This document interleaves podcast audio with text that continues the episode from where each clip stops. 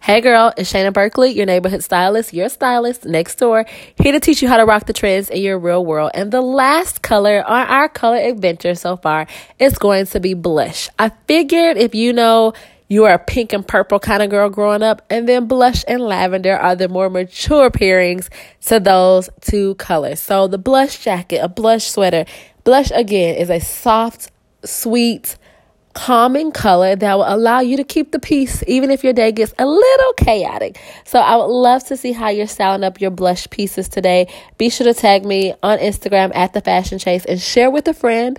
I look forward to meeting you here, same time, same place tomorrow.